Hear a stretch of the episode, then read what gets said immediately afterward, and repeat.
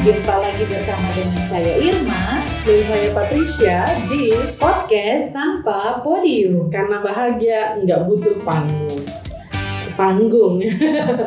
Ya bicara panggung tuh banyak sekali yang mau ada di atas panggung, mau juga menciptakan panggung, Ya, sehingga ya ada banyak cara ya dalam perjalanan kehidupan manusia, ada banyak panggung juga yang disiapin, ya. ada banyak panggung juga yang dikejar-kejar. Wow, panggungnya siapa? Panggung hiburan. Ya menarik ya, menarik sekali. Just menarik, itu luar biasa teman-teman itu mind blowing ya. Gak ada yang pernah kalau orang biasa panggung tuh panggung sandiwara kan. Ternyata ini loh langsung panggung hiburan, ada nadanya ya. Eh ya yo. Itu orang pinggiran. Iya, iya. Oke, ya nggak apa-apa lah. Karena karena banyak sekali panggung-panggung yang berusaha untuk menghibur, Ya, menghibur orang lain juga menghibur diri sendiri. betul. Termasuk apa yang dilakukan oleh Mark Zuckerberg ya. Iya. Iya. Dia menghibur diri Siapa sendiri dia dengan, dengan menciptakan panggung Betul. baru, Ya. metaverse Wow. ya. Oh itu yang jadi meta-meta ya? Iya, akhirnya Facebook, meta. WA, WA. Instagram. Karena Facebook sudah mulai turun. Facebook itu kan katanya sih platform untuk iklan ya. Oh. Lalu kemudian sudah mulai berkurang karena penggunanya juga sudah mulai nggak asik sebenarnya. Kita aja kan sudah males di situ ya.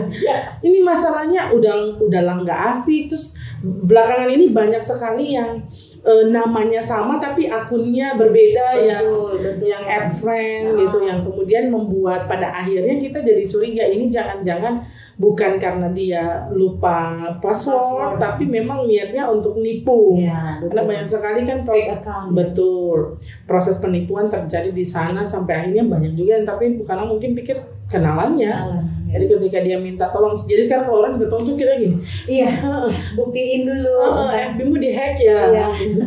jadi bukan yang empathy. Tapi pada akhirnya ini benar Klarifikasi. klarifikasi dulu gitu.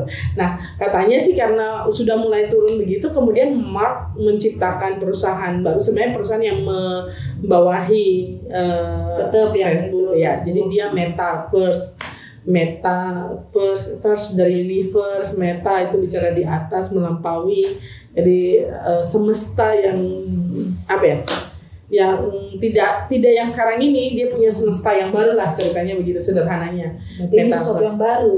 sebenarnya nggak baru-baru banget Oke. Ah, ah, karena eh, istilah metaverse itu kalau nggak salah sudah ada belakangan eh, sebelum 90-an kalau nggak salah terkait dengan novel Snow Crash kah? Aku lupa deh judulnya.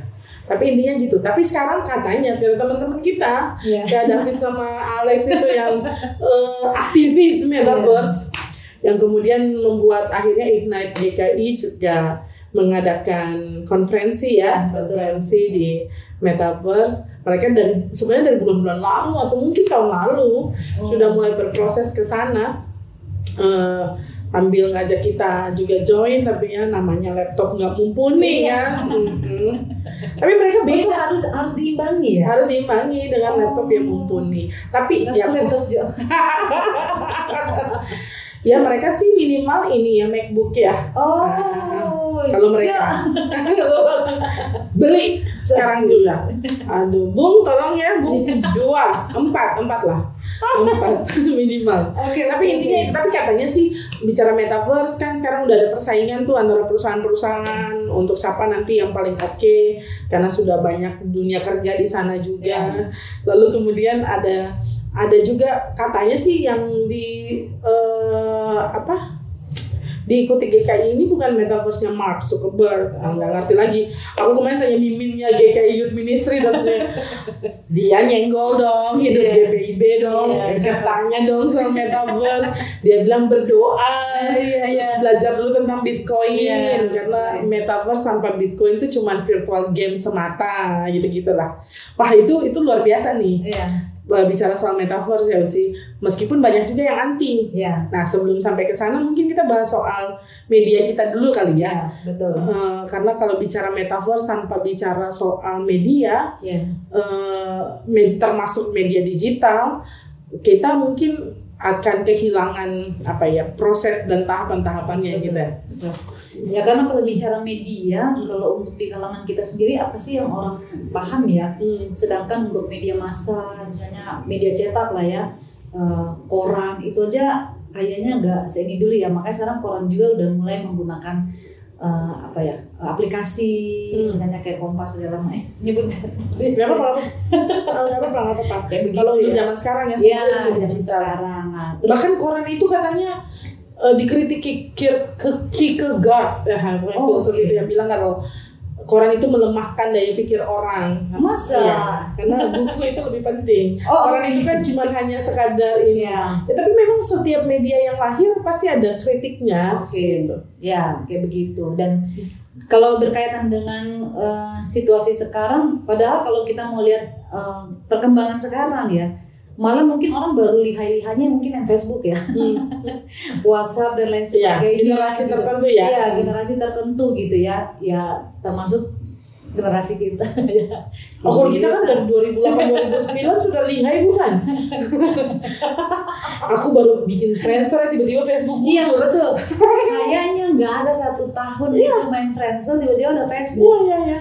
Dan sampai mau buka akun Friendster udah lupa Iya. saking nggak pernah dimainin lagi Sampai dia tutup dengan sendirinya.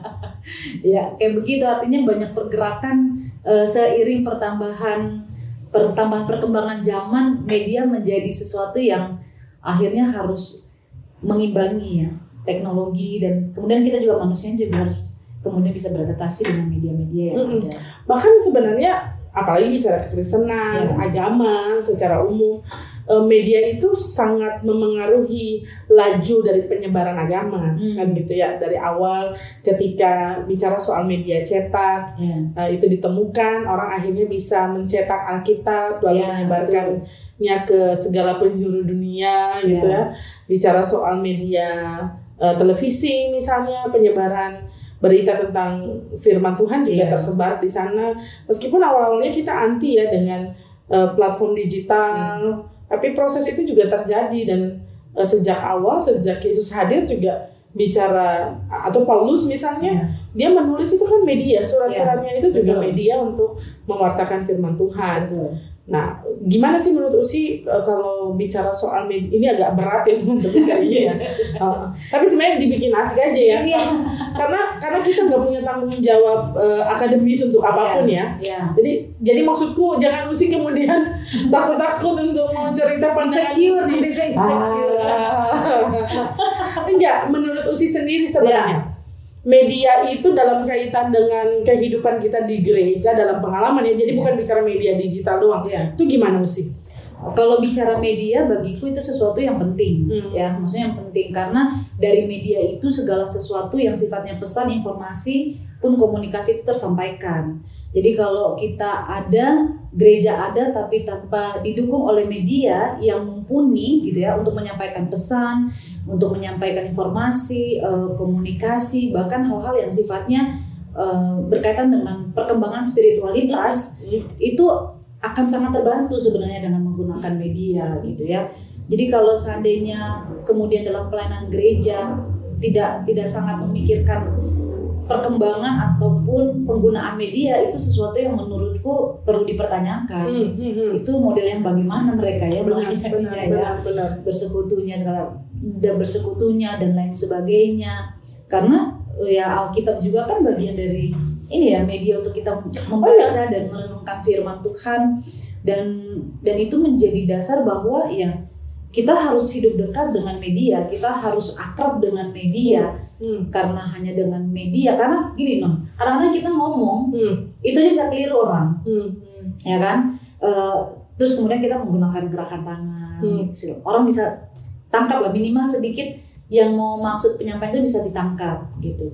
Eh, walaupun ya kadang-kadang penggunaan media juga perlu diimbangi dengan eh, apa ya proses untuk evaluasi. Jangan sampai media ini justru malah mempersulit Menjadi penyampaian. tuan. Ah ya itulah atas menjadi tuan atas manusia. manusia dan kemudian jadi manusia juga bergantung sepenuhnya pada media seolah-olah kalau nggak ada media terus nggak jalan. Hmm, hmm. yang namanya pelayanan yang namanya eh, pemberitaan firman Tuhan tuh nggak jalan gitu Kalau aku sih mikirnya begitu. Hmm, hmm. Bahkan sebenarnya media membantu kita dan berasa sekali Hmm. ketika pandemi ya, Iya. pandemi COVID-19 hadir, kita semua gelagapan, Gelagapan. bingung mau apa, mau melakukan apa kalau gereja-gereja yang ada di kota dengan dengan peralatan yang canggih dia bisa menggunakan langsung live streaming saat itu juga. Tapi kita yang di daerah-daerah kebayang dulu kita Iya, betul. belum ada tripod kita sampai jatuh-jatuh itu Iya. kamera posisinya dan lain sebagainya Betul. suaranya dan lain-lain dan media itu membantu menunjang proses pelayanan itu terjadi ketika semua orang harus di rumah Betul. Karena kalau bicara online, ya, contohnya ya kalau masa pandemi kemarin, eh, apa kalau kita pun juga tidak dibantu oleh media, banyak banyak terdistract-nya gitu. Maksudnya, maksudnya dalam proses media tulis media Ya, digital semua iya, ya semua. Ah, itu kita akan akan bingung gitu. Jadi nggak tahu sebenarnya langkah-langkahnya yang mana. Terus apa yang mau kita sampaikan juga bisa jadi nggak nggak jelas gitu ya. Hmm. Entah karena mungkin sinyalnya Hmm. ataupun medianya juga ternyata nggak sesuai dengan kategori usia yang menerimanya Hmm. gitu ya. Jadi media itu juga betul-betul harus menjadi perhatian sebenarnya dalam proses pelayanan. Dan adanya pandemi, memang kita terkejut ya, non gelagapan ketika wow. Gitu. Saat itu yang aduh wow. Jadi, tapi maksudnya gimana dong maksudnya kejut- kejutnya gimana? Hal gitu. Ini gitu ya. Nah, jadi ketika itu tapi secara tidak langsung kita akhirnya langsung di diperkenalkan dengan berbagai media yang ternyata gila canggih juga sebenarnya ya peradaban manusia dengan segala perkembangan yang ada. Hmm. Kita nih waktu waktu kita kecil nggak ngerti mau gini begini gitu ya. Dan kemudian kita harus mengerti bahkan kita pelayanan juga gimana sih cara ininya zoom ini gimana sih cara ini akhirnya Hmm. akhirnya jadi mesti banyak belajar juga dan harus siap untuk itu dan kan sebenarnya itu sudah ada ya cuman kita nggak tahu mau digunakan Betul. untuk apa sehingga pada akhirnya ya proses ya, segala sesuatu pasti ada hikmahnya ya. Ya. semua proses peradaban hidup manusia itu kan eh semua peradaban hidup manusia itu kan eh, membentuk kita untuk kemudian adaptasi kita sampai di mana nih. Ya. Tapi memang eh, apa ada banyak hal ya. Ada banyak cara orang untuk mengadopsi sebuah inovasi Eh, ada banyak hal yang kemudian bisa dilihat tipe-tipe orang tertentu ya yang menurut Rogers ya betul betul, betul. boleh sebutkan nggak ya sih ada orang-orang jadi teman-teman eh, ternyata ada kelompok orang-orang ya untuk merespon sebuah inovasi termasuk media-media ya. Dan ini mungkin sebenarnya Ya. tidak terbatas hanya media digital dari dulu rupanya ketika ada inovasi itu hadir Ya. di tengah-tengah peradaban manusia ada ada kategori-kategori ya kategori Orang- pengadopsi ya ya orang-orang yang mau mengadopsi inovasi itu apakah Ya. dia langsung menerima ataukah dia menolak. Coba Ya. Usi jelasin boleh nggak? ya makasih ya Pet Masalah. ya teman-teman untuk Rogers ini dia menyampaikan beberapa kategori pengadopsi Mm-mm. yang pertama itu disebut sebagai innovators Guys. Nah, itu 2,5 persen lah. Itu terdiri dari orang-orang yang berani mengambil resiko, gemar berpetualang, cerdas, kemampuan ekonomi tinggi. Ya emang harus punya modal. Iya, ya.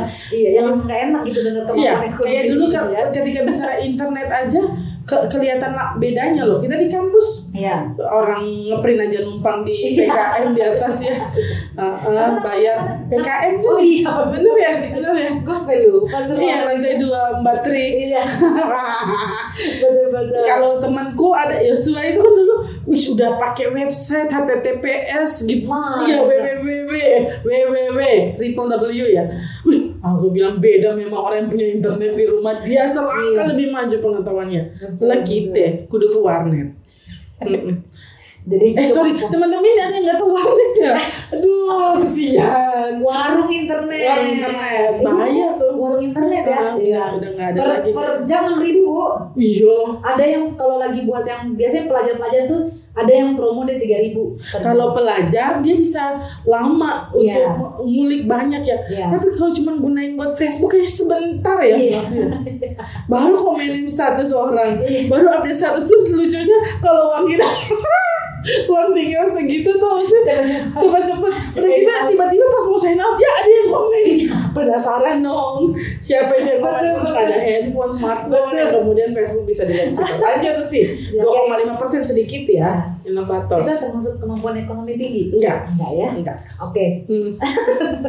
kita kayaknya yang berikutnya ini. Iya. Terus kemudian ada early adopter, adopters adopters, adopter adopter, adopters early adopters. 13,5 persen ya teman-teman. Mereka adalah orang yang dihormati dan memiliki akses tinggi kok kita ya. Eh, maksudnya gini, eh, mungkin dia nggak banyak kan, dia, dia tapi dia lebih banyak daripada inovator. Oh, Oke. Orang-orang yang memang Ya, misalnya 13,5 dosen, Ah, eh, kita pendeta yang punya akses juga mungkin, Betul. di kan orang-orang kantoran. Oke. Gitu karena kayak komputer dulu itu kan sebenarnya cuma buat kantor, Istilahnya terfasilitasi lah ya Ah, dengan mm-mm. segala sesuatu tapi itu ya. kemudian ketika eh, dia hadir, eh, ketika ada beberapa orang yang mungkin mampu membelinya, lalu hadir juga di rumah-rumah, dia menjadi alat atau media yang digunakan juga di rumah-rumah. Awalnya Oh. komputer tuh hanya buat orang kantoran Betul, sih, betul. Kita beli komputer tuh udah kayak orang kaya lah. orang kaya ya. Oke, berikutnya ada early major majority, majority 34%. Mereka adalah orang-orang yang penuh pertimbangan dan mengadopsi sebuah inovasi setelah sudah ada bukti. Bisa jadi kita masuk sini juga Oh, kadang-kadang. Ini ini yang banyak sekali terjadi. Kalau sudah kebukti, misalnya Ya. dulu pengguna youtubers baru ya berapa Ya. orang Ah. gitu lalu kita pikir ah nggak penting kita cuma menikmati Ya. tapi ketika sekarang ketika orang lihat bahwa oh ternyata ada hasilnya Ya. juga ada manfaatnya juga sudah Ya. terbukti baru kemudian masuk di dalamnya Ya, ya. ya tapi kalau masih early masih wajar lah daripada yang berikutnya Ya, yang berikutnya ini late majority. 34% juga ini Ya. persentasenya. Terdiri dari orang-orang yang karena pertimbangan ekonomi dan tekanan sosial menjadi sangat hati-hati dan merupakan pengadopsi terakhir dalam menerima inovasi. iya jadi dia ya Lambat karena ya, Mas, ya? ya lambat Oh. karena pas-pasan tapi juga kadang-kadang dia menjadi orang yang alah nggak usah lah iya enggak kita early Ya, kok kita early ya. early early, Kita udah early. lewat tekanan sosial. bisa early adopter bisa early majority Iya, kalau iya. tekanan sosial itu lebih ya memang ini bicara kalau kalau bicara inovasi itu eh, jurangnya besar antara kapitalisme Oke. kapitalis pemilik modal sih dengan orang-orang yang biasa-biasa saja rakyat jelata lah begitu ya tapi eh, ini ini sedang tidak menuding orang-orang tertentu ya kaum burju atau Ya. orang biasa tapi ini eh, eh, fen- apa ya analisis sosial yang kemudian membuat kita sadar oh ya kita ada di posisi mana ya Iya. gitu. Ya. Oke, yang terakhir ini Yang apa terakhir Lucia? ini menurut Rogers adalah apa bagi laggards, Le- laggards. laggards, Hmm. laggards. Keras kepala. Laggards, ya, 16%. Mereka adalah orang-orang kolot yang memiliki wawasan dan sumber daya terbatas sehingga menolak inovasi. Kayak Wow. kayak opung, opa-opa, oma-oma yang nggak mau pakai Iya. smartphone, mau pakai yang cuma mau smartphone. pakai Nokia Iya. gitu ya, yang ini bagus apa segala macam. Tapi akhirnya ketika pandemi mereka nggak terima informasi. Ya, betul. Karena semua dimudahkan dengan WA group Iya. misalnya. Mereka nggak mau pakai tapi akhirnya nggak tahu ketinggalan informasi, ah, marah-marah gitu ya. Orang-orang yang ya udah se- ketika peradaban dunia sudah ke arah mana nggak apa-apa sih vintage. Ya, Eh, tapi tapi kan harus menyesuaikan diri juga ya. Iya, iya, iya. ya. Betul betul. Toh vintage juga nanti di di masa depan juga akan diinin lagi, tapi ya setahu sejauh sekarang ini ya jangan dipertahankan. ya gitu ya kalau memang bisa berubah ya berubah. Ya. cuman memang ini ini apa ya? Ini hal yang penting teman-teman dan kita semua. Karena yang keras kepala jauh lebih besar dibandingkan yang Iya. inovators Betul. Nah, nah posisi kita ada di mana bagaimana gereja juga akhirnya menanggapi Betul. media itu dengan kemudian apakah kita jadi orang yang tunggu bukti dulu Ya, terhadap apa inovasi, inovasi termasuk nanti metaverse ini Iya. yang kita bicarakan Kalau udah bukti oh ternyata dia betul Hmm. berdaya guna gitu ya bermanfaat baru kemudian kita pakai Mm-mm. atau ya kayak dulu Gojek misalnya. Ya orang nggak percaya tapi Betul. sekarang akhirnya aku termasuk begitu maksudnya emang ada ya yang jarak dari segini Iya. misalnya harganya cuma segitu Iya, kan? Karena kan udah ada sistem tuh. Ya, nanti setelah Ternyata terbukti baru gitu ya. Tapi setidaknya mungkin kita bisa masuk di golongan early Hmm. majority yang kemudian pada akhirnya tetap berusaha menyesuaikan diri meskipun agak-agak terlambat dibandingkan early adopters atau innovators. Iya. Tapi ini kritik terhadap diri juga ketika memandang sebuah inovasi. Sama seperti yang nanti kita membahas, yang kita membahas ini sekarang Iya. nih soal metaverse. Menurut Oh. sih gimana nih? Metaverse lagi.